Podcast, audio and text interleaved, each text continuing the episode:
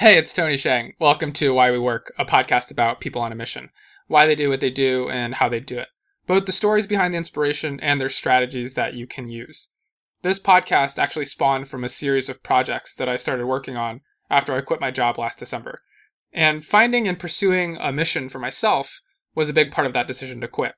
I had actually had dinner with today's guest, Bing Chen, just before I left my last job, and it couldn't have been a more timely experience. He's one of the most passionate, mission driven people I know.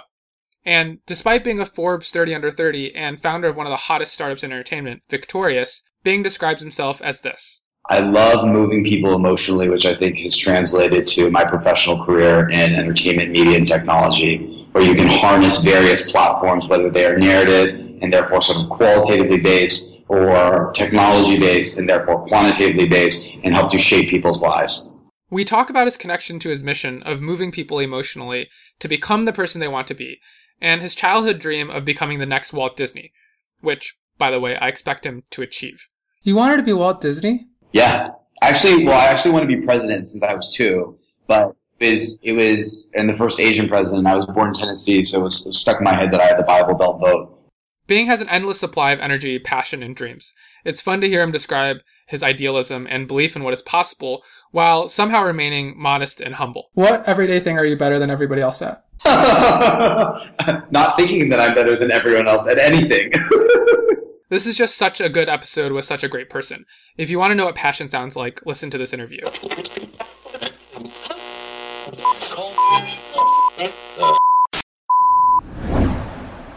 Let's start with tell me who you are and what do you do? Uh, my name is, well, I, I, guess the real question is, I think most people have this reaction to say they're a professional job, but um, I've been try- I've been on a kick to not do that. So my name is Bing. Um, I was born and raised in Tennessee, which may or may not inform who I am and what I care about. Um, I I love moving people emotionally, which I think has translated to my professional career in entertainment, media, and technology, where you can harness various platforms, whether they are narrative and therefore sort of qualitatively based or technology based and therefore quantitatively based and help to shape people's lives. What, what, what, sh- what shape is that taking? Yeah, so I guess in a couple forms. Um, one better than the other, admittedly. Uh, the first is I'm co-founder and chief creative officer, so I tend all the business units of a company called Victorious. We are a mobile platform that we like to say powers the next generation of content networks. And we do so by transforming various media properties, whether they're digitally born stars, uh, content communities, film franchises, publishing houses, so forth and so on, into these premium interactive mobile apps. Think of them as if you had an app for super fans that combine the very best of a content network and a social network. And effectively is what we do. Um, on the other side, on sort of my personal life, I've been trying to get back into sort of art, writing, and so forth. Um, I would say that uh, many people in the creative industry I've noticed are business-minded people with creative sensibilities. I'm actually the inverse of that. I'm truly a creative right brain person with business operational sensibilities. Um, and so I've, I've, I've, admittedly neglected my right side of my brain for quite some time. And so I'm trying to, you know, once again, rehome that. It sounds like you're working really hard. Uh, working hard, perhaps not smartly, but but certainly working long. Um, yeah, it's just been crazy, man. It's like I like. I mean, everyone. I mean, I'm sure you know this, but everyone warned me that startup life was ten times busier, and I had no conception of that because I arrogantly thought I was so busy at YouTube. But holy shit, it is. It is very, very, very, very, very, very busy. What what makes it so busy? It's just a lot of stuff to do, um, and uh, I mean, it's, yeah, it's just a lot of stuff, uh, which is actually it's a great problem to have. Um, but it's like all these people are hearing about us; they suddenly want to meet. That already eats out time. Um, actually, this week I uh, I calculated how I'm currently spending my time. Um, great. And uh, the problem is. The problem is I'm actually spending my time in a lot of things, which is which is not a good thing. As you know, you can't go deep. So I'm, I'm slightly shifting three different areas right now. What are they? Um, uh, they are marketing and PR. So those are two. Uh, I'm not spending nearly enough time on sort of like the brand and all that. Um, and then the final one, uh, which is you know sort of was half in my domain and is now coming fully in my domain, is operations. I, I happily am working out enough, sleeping enough, and meditating enough, which is good. You're meditating. Yes, I just so I started doing this. Actually, this is a new revelation. I just started this last week, where I decided to become a morning person. Um, I've never been a morning person. Like I've actually been like trained since I was two to be a night person. Like my mom would keep me up till eleven o'clock at night when I was like two. Um, for, for what? Just to play and shit. Which is like in hindsight probably a terrible idea. But anyway, so um, so I was talking to one of my buddies, Brian, and he basically was like regurgitating this blog post he read. It said every every person that wakes up early that you know is some semblance of successful, which is not the case for those that you know that stay up late, and that is true, right?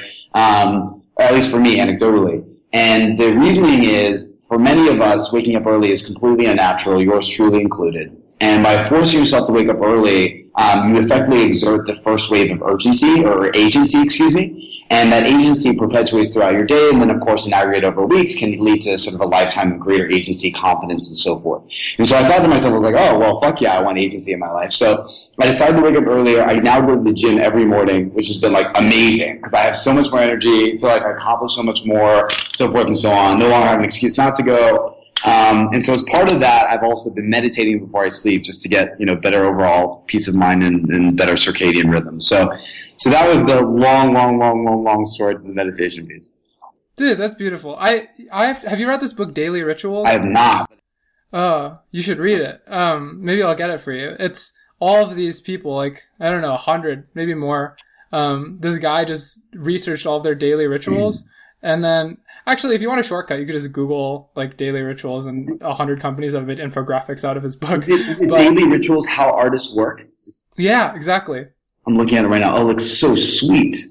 Yeah, it, it gets kind of ponderous if you read all of it because it's kind of the same thing, you know, just like person, person, person. But one trend it comes through really clearly, and it's that tons of people wake up really early and work. Some of them wake up at like 1 a.m. for a one hour or two hour sprint of work and then go back to sleep. Interesting. Wait, that's what you do or other people do? That's what other people do. Interesting. I, have done it a couple of times, but I sleep too much I'm, to do that consistently. I'm buying this right now, actually. Um, sweet. Hold on. Let me, uh, okay, purchasing. Okay, purchasing. Very cool. I just bought it. Okay, sweet. Ex- One click order. Reco. I'm assuming you're, you're, very well read, so I'm assuming it's good. Um, dope. How did you, what, what series of experiences led you to um, Victorious? Wow, that is a very intelligently phrased question. Um, holy cow! Uh, I'd say maybe three things then. Um, one is I'd say I've always had again this sort of you know innate propensity to trying to mold and elevate people's emotional experiences such that they can advance themselves palpably in their lives.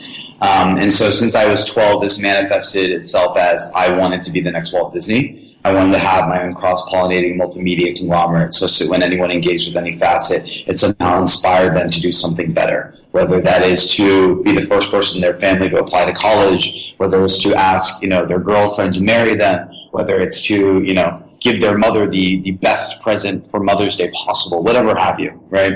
Um, so I'd say that, that that sort of initial propensity is one. Secondly is by virtue of that, I made a deliberate decision after college or during college to apply to Google for YouTube. I was luckily chosen to, you know, enter Google. Um, and so I suppose my professional faculties were really honed there um, as well as you know my industry knowledge and so forth, uh, whatever little knowledge I may or may not have there.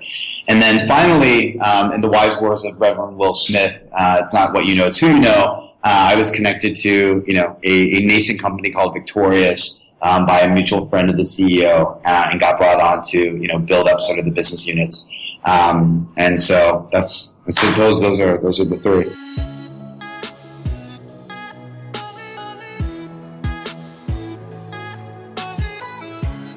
You wanted to be Walt Disney? Yeah. Actually, well, I actually want to be president since I was two. But it was, it was, and the first Asian president. I was born in Tennessee, so it was, it was stuck in my head that I had the Bible Belt vote and, and all that. But um, it wasn't, it wasn't out of vanity or power or anything like that. It was, it was really out of, you know, significance. Uh, and I don't mean that by my significance, but my ability to drive significance in other people's lives. And I think at the time, I, I just assumed that that was the most poignant way one could do so. Um, and so I, I read literally every single third grade level book that I had at my disposal, uh, or bi- excuse me, presidential biography um, I had at my disposal, and quickly learned that basically every president that was good got assassinated or became corrupt. Um, most every. And I remember allegedly I came home crying and, and didn't want to be that and so forth. And so that's what actually when I was 10, 11, started to create the journey of, of what is that, that, that vessel that I actually want to, you know, embody.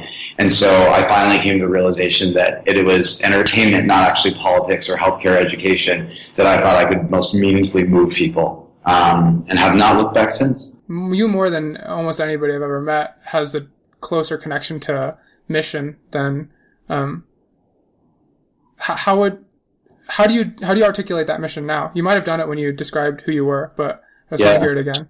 So the mission. So let me let me preface this by saying this may sound completely overzealous, self-aggrandizing, and and, and therefore foolish and blind. But um, I I think that my mission in life is to deliver the meaning of life to people faster and more deeply. Um, and of course, there are myriad ways to do this, but um, I mean, it, it, it comes from many places. I suppose first and foremost, at a very young age, you know, my father passed away. And when you lose literally one half of yourself, it forces you to put several things in perspective. Um, the least of which is what your own purpose is before you go. Um, and so that was sort of the catalyst to thinking very introspectively about what is the meaning of life? How do people interpret this? Why are we here? So forth and so on. Um, as I aged throughout teenage years and, and, got a little bit more sophisticated this in, in my college years, um, I went into sort of academia and, and, tried to evaluate whether it's through Lockean or Eriksonian developmental theory, you know, what are what is the greatest challenge for humanity? And regardless of whom you read, um, most people will tell you that the greatest challenge facing humanity, but also the greatest controllable challenge, is the meaning of life. It is self-actualization. That's why are we here? And so, I'm now babbling and forgot your question, but um, which may or may not be a, a, demonstration of how passionately I feel about this, but um but I, am convinced that that is that is not my. I'm not the sole person that is responsible for delivering this or discovering it, but I certainly hope to be a meaningful portion uh, of the group that tries to find this out. Um, I mean, even when you extrapolate to certain East Asian cultures, um, you know, Confucianism, part of Confucianism, not saying I agree with all of Confucianism, but part of Confucianism is predicated on if we each individually realize our full capacities, then society as a whole, you know, is enriched. Um, you know, the gestalt is at once, you know, stronger if its pieces are. And so, you know, I've, I've just always just been fascinated by it and almost in some ways forced to figure out what my own meaning of life was and, and hopefully, you know, help others discover theirs too. That's so, that resonates so deeply with me. That, that's exactly what I was feeling when I was leaving my job. And I, and, and that, I mean, the, the way that you framed with Confucianism is, um, so astute because what, for, for me personally, because what I was feeling was like, if I'm this much more activated with this insight and like self awareness, then imagine what would happen to the world if more people felt the same. That's right. That's right. It's almost like every, well, I shouldn't say this so grandiosely, but like, I mean, humanity has a tendency to think in antipodals, right? Black and white, like light and dark, hot and cold, so forth and so on. And all the more when you are in a, you know, prestigious job with a prestigious background, which is, you know, a color, one, you know, form one side of the spectrum or one side of the binary, and you go to the inverse, you know, forces you to sort of thrust every part of your will in the other direction. Um, so, so not surprised at all, you know, that you would have, you would have been so introspective when you sort of left the stability of, you know, a great job at a great company. What, um, what do you do each day to, um, to further that mission of bringing more self celebration, like self actualization to the people around you? Yeah, so it's, it's an easy answer. Um, there's at once a plan and there's at once no plan. Um, at once the plan is victorious. Uh, we are not, you know, trying to just build a mobile platform for creators and their communities and so forth, but really to dimensionalize who we are all wanting to become through the things that we love, which I'm convinced in this day and age is how we actually define ourselves, not just by our social graph, not by where we're from, but the things that we love and therefore the things that become us. So that would be the structured side of, of how I try to sort of realize the mission. Mm. But then at once too, and, and perhaps this is being cheesy and, and Gandhi-esque, is you can only be something or you can only, you know, create something if you are it.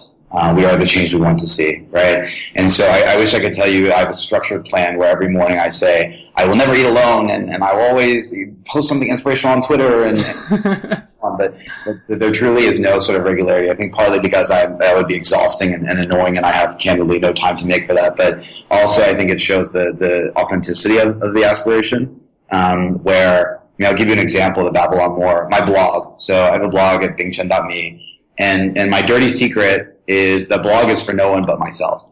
Um, I actually post things there, only things that I love and never want to forget. Uh, as sort of an anthology for my own life, so that when I'm, you know, hopefully 30, hopefully 40, hopefully 50, hopefully 60, and so forth, you know, I can actually look back and understand my state of mind as well as the things that move me.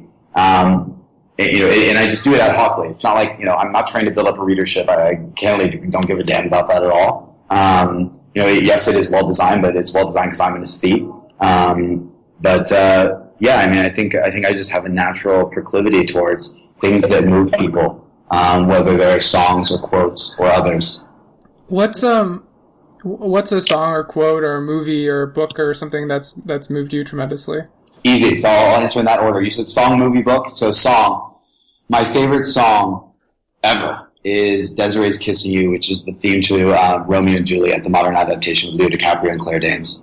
And the reason why, and this is, I think, consistent with my mission and, and the kind of food I gravitate towards and so forth is, I don't care about things that are incredibly simple. I don't care about things that are incredibly complex and ostentatious. I care about things that are fully realized. And the song, you're probably familiar with it because you're, you're, a fellow softie, but the song, the song literally has like four lines. It's incredibly simple, but I love it because it's music. The words are so representative of the relationship that Romeo and Juliet had. Um, the song effectively is about, I want to kiss you, but I cannot. And you hear these moans and so forth. And they're not even sexual, they're, they're of longing of you are so close and yet so far away from realizing, you know, this other person, this other soul, your other half. Um, and I love that because it's so painful and beautiful at once and, and all these sorts of things. Um, so that's my favorite song. Um, my favorite movie is, oh, I have two favorite movies, but I'll give you the more, I suppose, thoughtful one is, um, is uh, Memento by Christopher Nolan.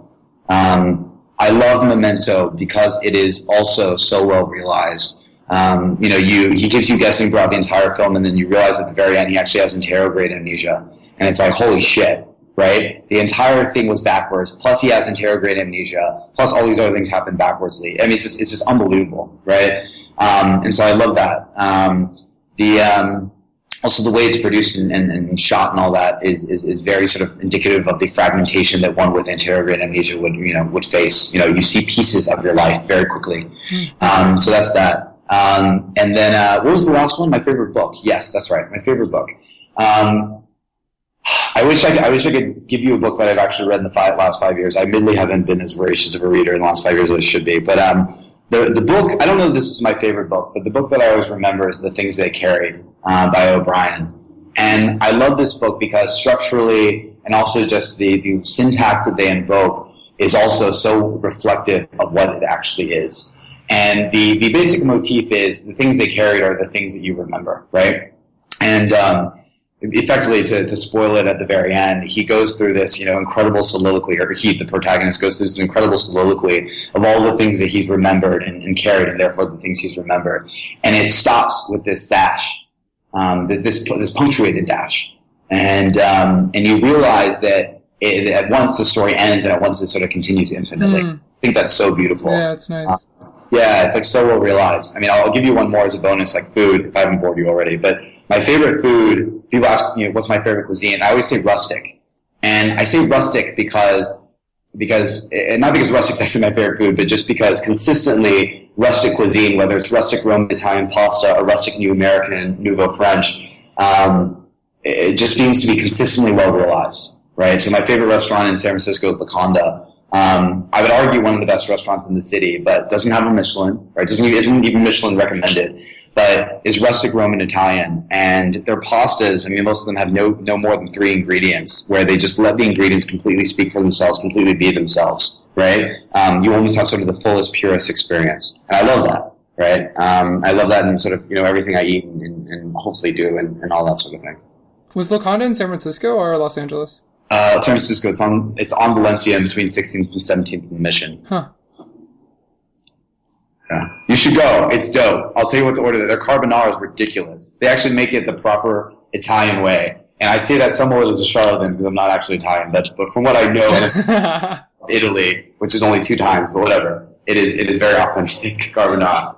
You um you, you're every time I've interacted with you, you've always been like teeming with energy and and like seeming to be channeling this kind of like inspiration. How do you consciously fuel your like ins- your creative well, for lack of a better term, or like do you seek inspiration from your environment?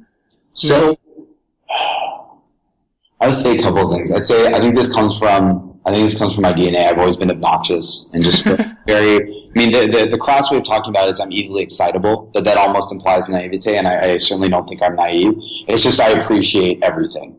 Um, I, I, think I, it's not even that I willfully go out of my way to identify the purpose and the interestingness of everything. It's just it's just a natural proclivity, right?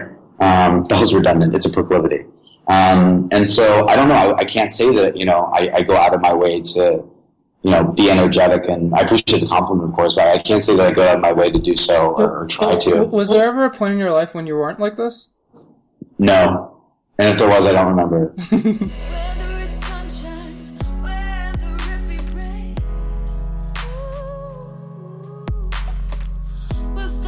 Do you worry? Are you a worrier?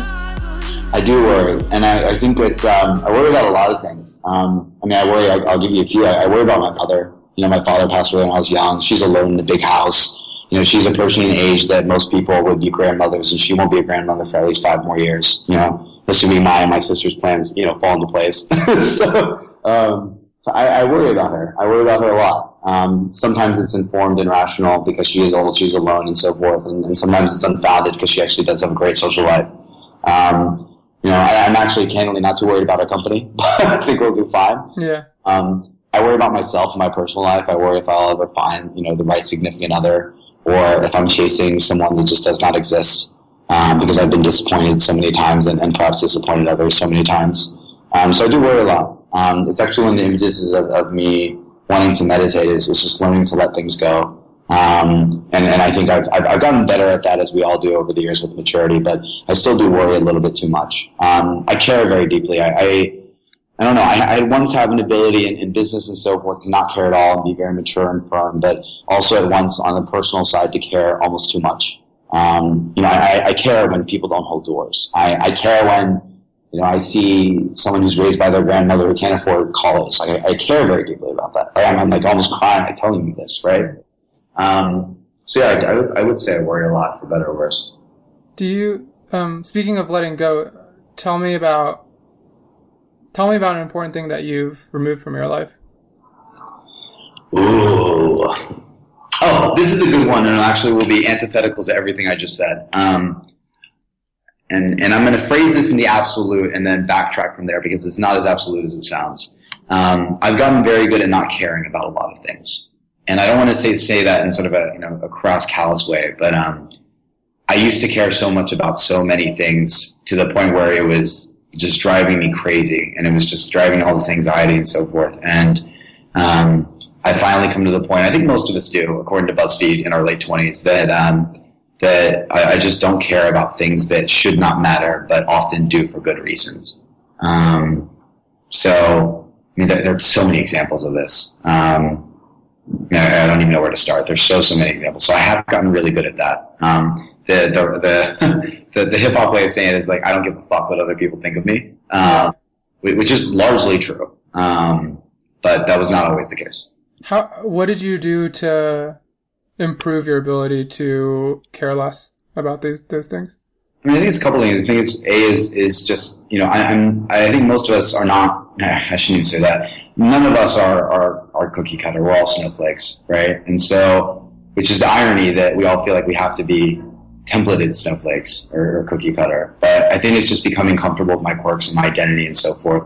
Uh, I think it's partly the milieu, you know, evolving. And I mean, I'll give you an example. Like when I moved from you know, Shanghai to Orange County when I was, you know, a 13 year old. So formidable years, right? Or formative years, excuse me. Formidable and formative years.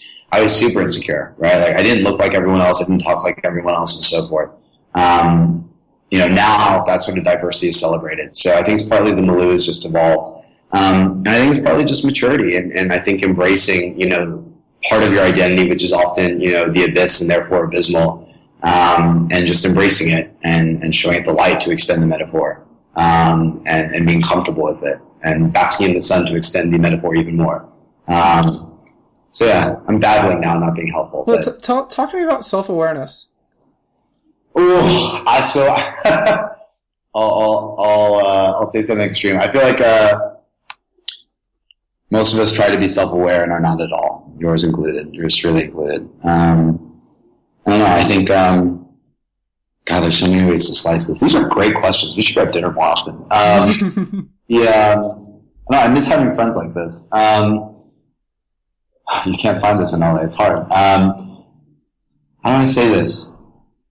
I mean, I think as humans, and, and whether you believe in God or whatever have you, you know, we will never be self-aware enough. We will never be fully conscious, if that makes sense. Um, so I suppose that's the way to look at it. You know, at, at, once, you know, some people are very self-effacing and, and, and think they know themselves and are introspective and can articulate that very eloquently and blah, blah, blah. But, you know, for every one of those people, they also probably spend a good percentage of their time being completely unaware of everything around them and unaware of their place. Um, so yeah, I think um, I think this this actually this this this helped me realize what the universal meaning of life is, and that is to have purpose.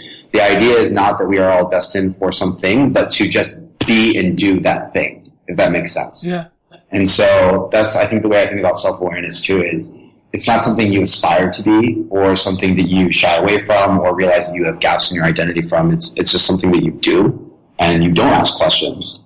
You just do it yeah, I think uh, med- meditation and Eastern philosophy ties in really, really um, tightly with any kind of conversation about self awareness because, on the one hand, you know that there's an infinite, like, you know, expansiveness around you that you can't possibly fathom because you're just a humble human on this, in a, on a blip of time. And um, you're, you're tiny and insignificant. And um, and and unaware of the the powers that surround you. And um doesn't have to be spiritual. It's just like the truth. You can't there's an infinite quantity of stuff that you don't understand relative to the finite amount of stuff that you do understand. On the other hand like you you have absolute agency of all of the things that are directly around you. Like the, the that's why they celebrate i mean in my humble interpretation of buddhism and all of that um that's why there's such a deep focus on the moment because we can't possibly understand the past. We can't possibly understand the future. We can understand the moment to the greatest ability that we possibly can. And that's as much as we have. So a lot of the practice is to see more of that present moment, to like experience more of it, to understand more of it, to know how to um, take what we feel and channel it in helpful ways instead of uh, unhelpful ways. And I, I think the that that's what I get from your your description of like you know self awareness as doing instead of self awareness as reflecting necessarily or observing, um, and that, that's been very true for me at least personally, and, and over the last couple of months. Mm-hmm. Yeah, no, I think uh, I'm not going to repeat it well, but it, it, was so complex. I'm not even going to be able to regurgitate pieces of it. But when when I said mm, "that's well said," that was well said. what uh um, okay, shifting slightly out of the um, the infinite abyss. What's your best strategy to get work done? Ah, glad you asked this. Um, I have two answers to that, and they're they're competing. Um, one is just to do it now. That's the best advice I can give. That's actually something I'm working on. If you if you if you pause on something and delay it, it will never get done. And if it does, it will never get done on time. The answer is do it now. So that makes me sound erratic. So let me counter that with to pre-plan thoughtfully. If you pre-plan thoughtfully, that will take care of 90% of headaches later on. I'm convinced of that. Um, but that would, those, those two would be my sort of, you know, antithetical piece of advice. Walk, walk me through how you pre-plan. So I'd say at a, at a top line, it's probably two things. One is just to be very aware of what your mission is, what you are, you know, when you, when you cry, when you laugh, when you strive, when you lose sleep and so forth, why? Um, and I think having sort of a core mission, especially while you're young, and knowing that yes, it could evolve slightly, but it probably will not evolve fundamentally if you found it the right way. Um, and that is that is the operative language: found it the right way, not found the right thing. Um, then that will take care of ninety percent of your life's problems. Um, the second piece is, I don't know, like I'm, a, I'm like a militant taskmaster. Um, I, I track everything; it's all organized. I'm a huge color coder. I love spreadsheets, so forth and so on. Um, so I love tracking things militantly. Found it the right way. What do you mean by that? Yeah. So the the trick is so let me let me juxtapose it with the the other side, which I think is actually the wrong thing. A lot of people think that you have to like find your proper mission because they think that the, that they, they think that a mission is like a destination, an end thing, which is not the case, right? Missions evolve, not fundamentally, but they do evolve. If you arrive at what the conclusion of your mission is in the wrong way, so for instance, like you're in a business class, I'm not implying that this is analogous with doing it the wrong way, but if you're in a business class and they give you this template for how to figure yourself out, and you go down this path, and then you arrive at option A when you should have arrived at option B, the method through which you arrive there is wrong. Right? It's almost like the Grecian journey is more important than the destination. So what I'm implying is you have to figure out what is the proper method for you as an individual, because we are all different, though we have our consistencies um, what is the proper method that you should use to discover and unlock your own mission? Right? That is more important than figuring out what the actual mission itself is. How do you, so, um, I'm, I'm a listener who is trying to figure out what my mission is. What, okay. what do I do? okay. So I have an exercise. Um, I have to give partial credit to uh, a gentleman named uh, proper and deserved, I should say, partial credit to um, someone named Dr. Charles Dwyer, who is the head of the Wharton Executive Education School for quite some time. Uh, he taught a piece of this, but then I molded it based on um, some of the undergraduate learnings I had from positive psychology, uh, as well as sort of other schools of thought. So net net, you get a white piece of paper if you are if you were born um, before 1995 if you were born after 1995, you can use a computer to do this. As you could surmise, you basically try to ruminate through the platform that you were born into. Um, but I was unfortunately born before 1995, so I get a white piece of paper out, and it's important that it's white with no lines. Um, you get a pen out. Um, some people say I have to use blue because that stimulates the brain. I have no idea if that's true or not, or if it's bullshit.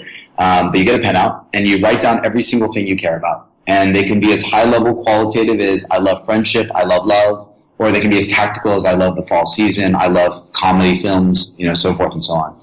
The second step is you bundle all the things that are similar together. So I'll give you an example. I love hanging out with my friends at the movies. I love grabbing lunch with my friends. Those are hanging out with friends. Same thing, right? Um, but you want to be careful not to over bundle. So if you were to say, I love going to Tokyo with my friends, or I love going to have lunch with my friends, I think those are actually somewhat different because Tokyo is a fundamentally different milieu, assuming you're from the United States. So you bundle things that are similar without overbundling. Then third, and then this is where it gets really laborious, and if you do it right, it should take hours, literally, uh, and, and, potentially days, depending on how you do it. Um, you then uh, justify why you like each of those things, and justifications can be qualitative or you know sort of more tactical. So I'll give you an example. I love hanging out with friends. Why? Because qualitatively I hate being lonely. Or B, tactically because I love learning from them, right? So forth and so on. And you, you want to be exhausted there. You then, as a fourth step, explain to yourself why those reasons matter. So why is it important to Tony that I am not lonely, right? And I'm assuming I, I would be Tony, right? Why does Tony not want to be lonely? Why does Tony love learning from friends? And you keep justifying this down, down, down in this sort of spider web until you find yourself repeating um, your justifications in the same thread. And when you get to the bottom of each of these threads, and this is the final fifth step, you'll find that there are, you know, two to three words or notions um, that are that are, you know, identical across the board. So mine were all about impact and sort of emotional capacity, and there there are more nuance in that, but that's basically it. So after you have sort of those words, you then sort of coalesce them into a single mission. So mine was how do you how do you sustainably impact people's emotions such that they can have palpable ramifications in their real life right? And so once you figure out sort of what that mission statement is, another cross way to think about it is like, what do you want to be written on your tombstone? Um, you figure out that, and then you identify for young people in industry that you care about that can help you, you know, realize said mission. Uh, for me, there was no question it was entertainment. Entertainment, more than any other industry, can more meaningfully and efficiently and frequently impact people's emotions. Um, after that, you then identify a functional role. So is it marketing that can help realize this, business development, so forth and so on. Um, when you, the reason you do it in that order is, especially if you're a millennial or in Generation Z, and, and you know, once you enter the workforce, you know, on average, we spend in our 20s, you know, no more than two years on it, in any given job, and so you don't want to work at a function too quickly. You want to look for an industry or a world that you will navigate around, because the reality is we'll have multiple functions in the same industry, um, and in some cases, if you're Elon Musk incarnate, you'll have multiple industries as well. Um, but that's effectively the exercise. And then you, you know, once you figure out the function, you can then isolate companies and all that, and then you know, or, or start your own, um, and you go from there. That that is an amazing exercise. Well, who knows if it works still, but it, it's worked so far. well, I mean, I, I kind of, I just kind of ran through it in, in my head because I've asked a lot of the same questions of myself, and I learned something new about my understanding of my mission just like through really quickly skimming the steps that you were outlining. And I, I love the way that it telescopes from like, you know, I'm not going to try to, to force a, a mission statement right away. I'm going to take stock of all the things that I already exist around me. Yeah. And then I'm not going to try to immediately juxtapose those things with jobs. I'm going to do like some deep assessment of these things and then not try to take what I learn and turn it into a role right away. It's like, okay, let me think about what spaces actually would provide the agency to actually have the impact in that in that kind of way. I've never really thought about it that way. It's it's always like that. That's a bridge that um, I I've never seen before. Oh, cool. Well, cheers. Glad to be helpful. Yeah, thanks, man. And that's something that that professor at Wharton was teaching all of his students. Uh, he taught a piece of it, but the way that it sort of manifests itself, especially on like steps um, five through finding a job, um, those are well, I shouldn't say they're mine because everything is a composite of something. But um, you know, I, I suppose I figured that out myself with others. What everyday thing are you better than everybody else at? Not thinking that I'm better than everyone else at anything.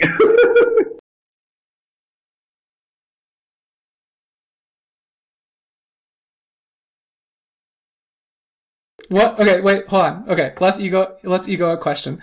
What everyday thing do your friends think you're better than them at? Oh, this is like such a self-aggrandizing question. So the irony is, people think I'm a huge show-off because I'm very loud and passionate. But the reality is, like, I'm actually very.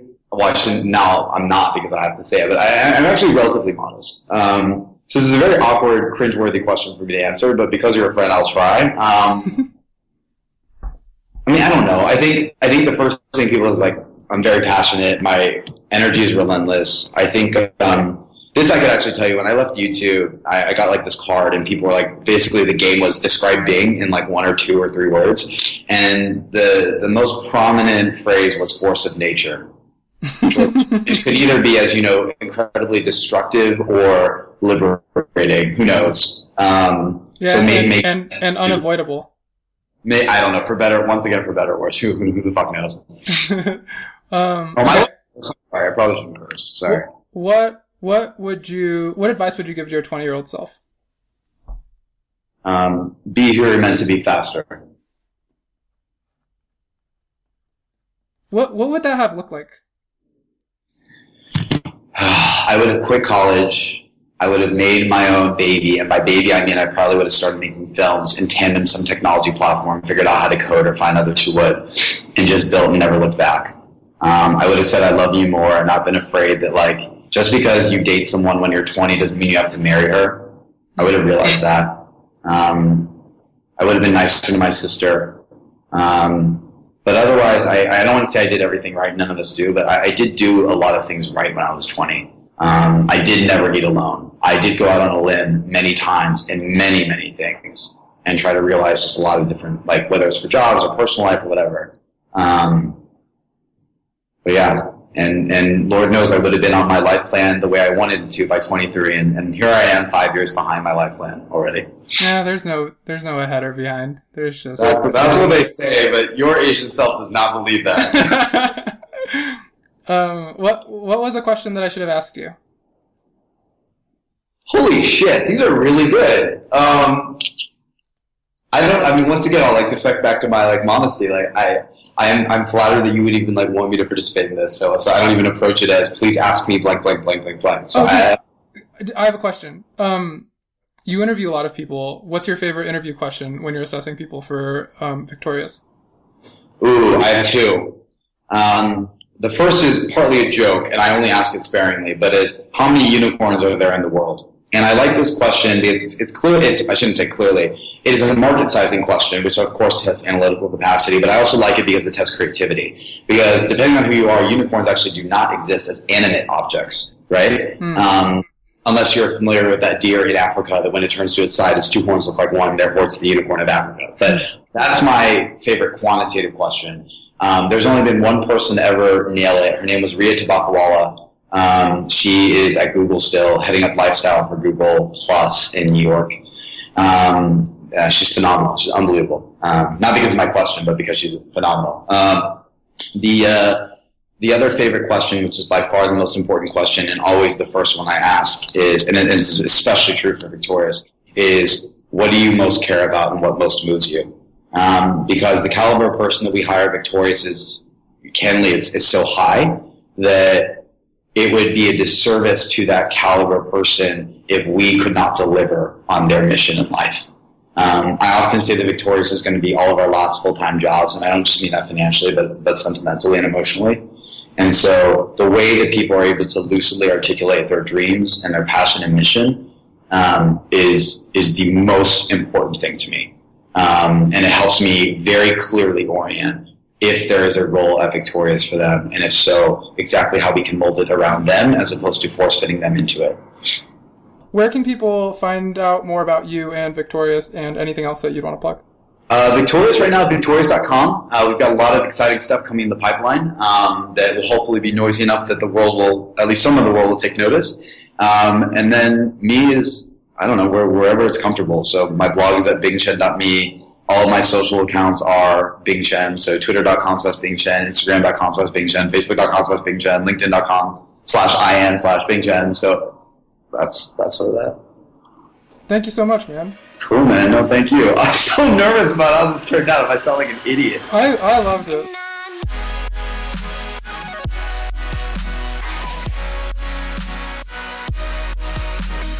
That's all this week.